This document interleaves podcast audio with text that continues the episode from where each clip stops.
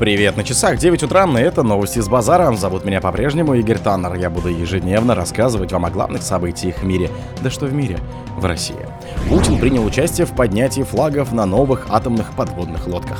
МИД России вызвал посла Дании. Колл-центр принял более миллиона вопросов к итогам года с Путиным. В Финляндии отклонили инициативу об упразднении консульства в России. Корабли Тихоокеанского флота зашли в порт Манила. Премьер Польши призвал ЕС отказаться от централизации.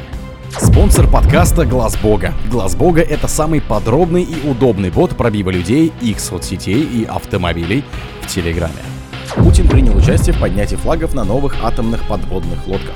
Владимир Путин — это президент России, если кто вдруг не в курсе. На заводе «Севмаш» в Северодвинске принял участие в церемонии поднятия военно-морских флагов на атомных подводных крейсерах «Император Александр третий» и «Красноярск».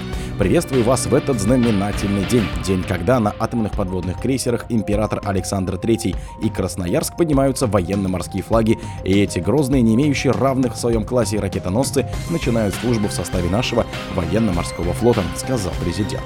Он отметил, что ВМФ последовательно оснащается самой современной техникой и вооружением. Наращивается серийное производство.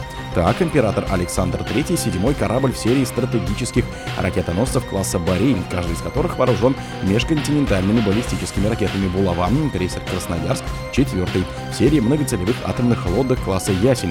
Оба относятся к четвертому поколению атомоходов. Подводные ракетоносцы войдут в состав Тихоокеанского флота. Президент напомнил, что в ближайшие годы в состав «Севмаша» сойдут еще три лодки класса «Борей-Ан». Одновременно строится пять кораблей класса «Ясень-М».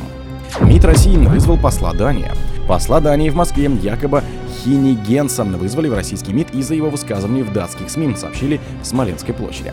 В МИД России был вызван посол Дании в Москве в связи с его провокационными высказываниями в датских СМИ относительно деятельности иностранных компаний в России, отметили в ведомстве.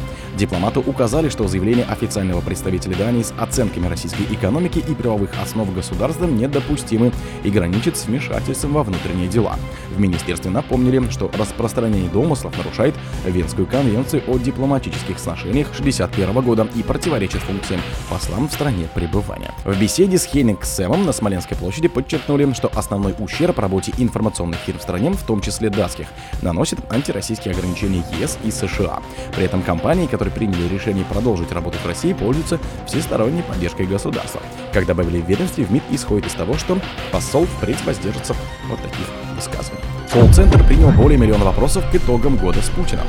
Программа «Итоги года с Владимиром Путиным» приняла уже более миллиона вопросов через СМС и телефонные звонки, сообщил телеканал «Россия двадцать четыре». Начиная с первого декабря операторам колл-центра поступило семьсот сорок тысяч звонков.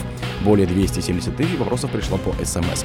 По количеству вопросов, как сообщается, лидирует Центральный федеральный округ, на втором месте Приволжье. Третью строчку занимает Северо-Западный федеральный округ. Как заявил на минувшей неделе пресс-секретарь президента Дмитрий Песков, каждый россиянин, который отправит вопрос Путину, получит ответ. Он пояснил, что глава государства сможет ответить на несколько десятков вопросов лично в прямом эфире, а все остальные обращения передадут в Народный фронт, который будет прорабатывать их с главами регионов. В Финляндии отклонили инициативу об упразднении консульства в России. Парламент Финляндии не будет рассматривать гражданскую инициативу о ликвидации консульства России на Аландских островах, сообщил общественный вещатель. Спикер парламента отказался поддержать гражданскую инициативу, в которой парламенту было предложено принять решение об упразднении российского консульства на Аландских островах, уточнили в материале. Петиции граждан с требованием закрыть диппредставительство набрало необходимые для рассмотрения парламентом пятьдесят тысяч голосов двадцать седьмого сентября. Законодатели пояснили свою позицию, что консульство в столице Аландов Мариехамне связано с государственным соглашением между Финляндией и Россией, то есть международными договорами, а следовательно не попадает под инициативы граждан. В российском посольстве Финляндии десятого апреля отметили, что попытки некоторых активистов поднять вопрос о закрытии представительства выглядят как стремление подорвать основы международного правового режима региона, давно доказавшего свою эффективность. Корабли Тихоокеанского флота зашли в порт Манила. Российские большие противолодочные корабли «Адмирал Трибуц» и «Адмирал Пантелеев» прибыли с деловым заходом в филиппинский порт Манила, сообщили в понедельник в отделе информационного обеспечения Тихоокеанского флота. Отряд кораблей Тихоокеанского флота ТОФ в составе больших противолодочных кораблей «БПК» «Адмирал Трибуц» и «Адмирал Пантелеев» прибыли в порт Манила Республики Филиппины в рамках программы дальнего морского похода в Азиатско-Тихоокеанском регионе, говорится в сообщении. Отмечается, что в филиппинском порту отряд пробудет до четырнадцатого декабря. В Маниле для России российских моряков запланированы отдых и экскурсии по историческим местам города. Дальний поход кораблей «Адмирал Трибуц» и «Адмирал Пантелеев» и среднего морского танкера «Печенега» начался седьмого октября, когда они вышли из Владивостока. Премьер Польши призвал ЕС отказаться от централизации. Евросоюз должен отказаться от централизации, если хочет выжить, заявил премьер-министр Польши Матеуш Моравецкий в своей программной речи в парламенте страны. В понедельник после обеда Сейм Польши рассмотрит вопрос о вотуме доверия правительства Матеуша Моравецкого. Исходя из расстановки сил в парламенте, Моравецкий, вероятнее всего, получит вотум недоверия.